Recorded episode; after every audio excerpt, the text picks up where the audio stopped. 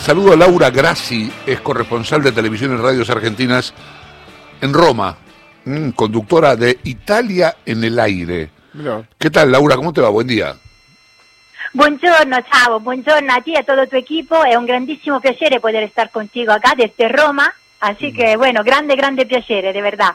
Bien, ¿cómo, cómo están las cosas por, por Italia en cuanto al COVID y a este rebrote que, que bueno, que los, lleva a, a recuerdos este, horribles de comienzos de año? La verdad que sí, chavo. Te cuento que ayer eh, justo pasamos los millones precisamente 1.066.401 de contagio total desde cuando empezó la, la pandemia. Y en un día, hoy, tenemos 37.978 contagios, que es mucho, pero si comparamos también los hisopados que hicimos en esa época, donde tuvimos el pico más alto, que era sobre 30.000 hisopados, 35.000, al día de hoy nosotros estamos haciendo 234.672 hisopados. Eso para decirte que los números de hisopados aumentaron mucho y eso nos permite también de trazar un poquito más a las personas asintomáticas, que son lo que más generaron, generaron, decimos, el contagio en la familia, sobre todo la movida del verano que nosotros estamos pagando al día de hoy, porque bajamos mucho la guardia, chavo, esta es la realidad, y no puso eh, el virus adentro de casa, porque los ancianos ya empezaron a cuidarse, a, a, actuar los protocolos, distanciamiento, el gel y todo. Pero los jóvenes decimos que bajamos la guardia en el verano con los boliches abiertos, que eso fue un grandísimo error y al día de hoy está abierta una investigación porque había una, un comité, decimos médico, que no quería que se abrieran y luego el gobierno lo autorizó. Entonces, eh, ahora está esta investigación. Yo le deseo, la verdad, a usted ahora con el calorcito, que aprovechen ese calorcito, pero con mucha responsabilidad, chavo. Sí, eso es lo que, eso es lo que hay que hacer. Eh, ¿Cómo están ahora? ¿Cuáles son las medidas que se han tomado para combatir el rebrote?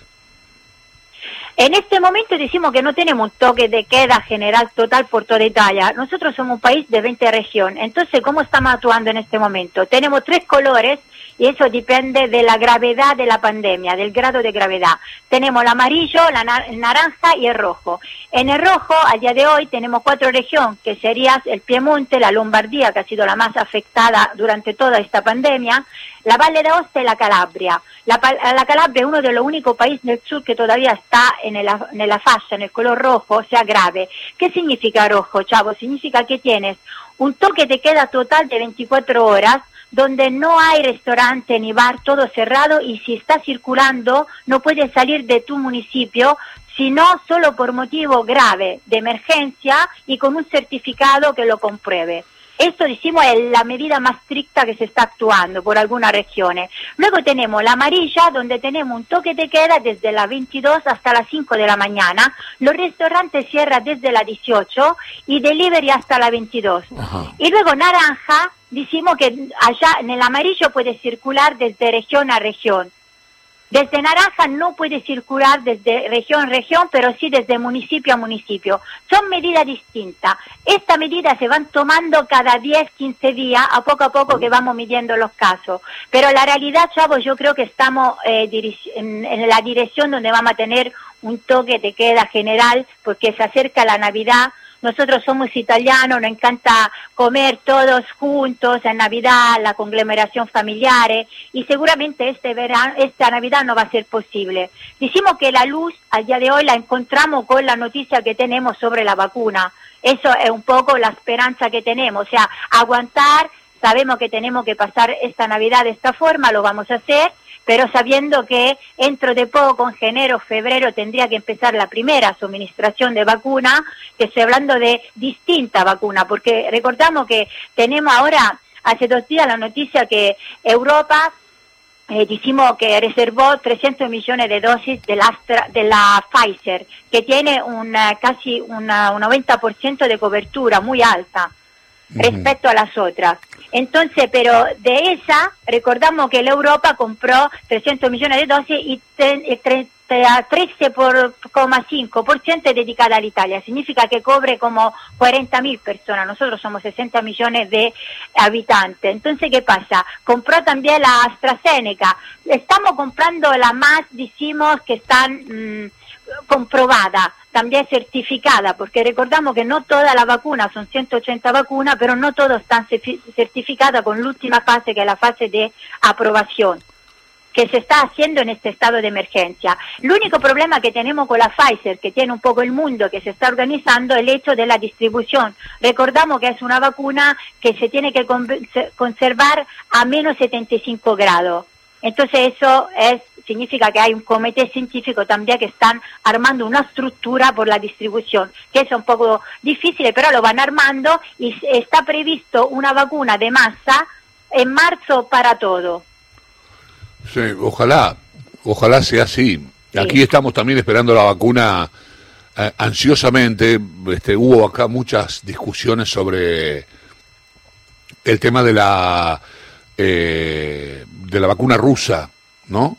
Que en su momento eh, Putin había salteado algunos pasos, pero la verdad es que lo que ya está en fase 3 y supuestamente tiene el 92% de, de efectividad.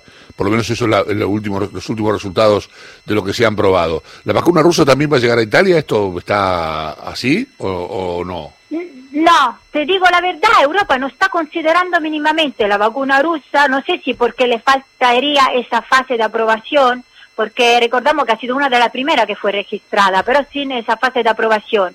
Europa está considerando en primera, bueno, empezó con AstraZeneca, Oxford University, que está luego un laboratorio acá, la IRBM, que contribuye en esa realización de la AstraZeneca, luego tenemos la Pfizer, luego compró y está considerando también la Johnson Johnson, pero son todas vacunas donde terminaron esa fase. Llamamos la fase de emergencia porque sabemos que realmente una vacuna como 3-4 años en un contexto normal. Esta que están haciendo sobre 180 vacunas, la que están logrando el primato, decimos, los primeros lugares, son vacunas que tuvieron que eh, combatir contra una lucha contra el tiempo, porque imagínate, tanto que la verdad, nadie, ninguna de estas que nombramos y que son las más, decimos, nombradas, tienes la la, decimos, la realidad en la mano en el sentido que no sabe cuánto tiempo vas a durar la inmunidad. Eso ninguna de estas lo sabe.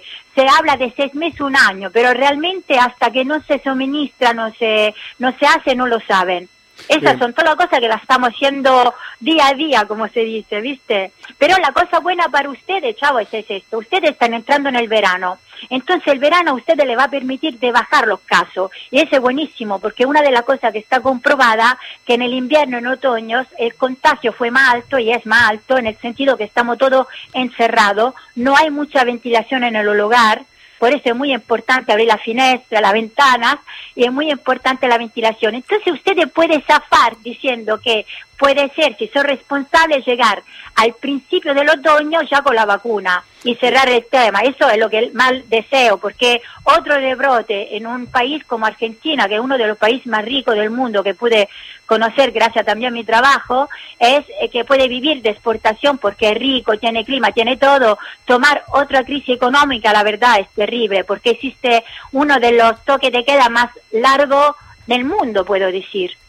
Eh, buen día, soy Néstor Espósito. A propósito de lo que contabas recién, eh, vos sabés que aquí en Argentina hay mucha esperanza y de hecho hay un acuerdo por la compra de la vacuna rusa. En Italia nos decís que no se la toma en consideración. ¿Por qué? Eh, hola, buongiorno Néstor. Mira, acá no se toma, yo creo que hay un protocolo distinto europeo que sea sobre el tema de, la, de los protocolos de aprobación que Sputnik, la vacuna rusa, no hizo. Entonces no la consideraron, no la está considerando. No creo que es un problema político porque la verdad la vacuna como el virus no tiene, más allá de una especulación que puede tener, no tiene bandera, ni política ni de raza. Mientras que llega, llega. Pero ahora la consideraron porque el protocolo en un estado de emergencia por lo menos tiene que tener una fase de aprobación que es lo que está terminando ahora AstraZeneca y las otras vacunas, que la vacuna rusa no hizo.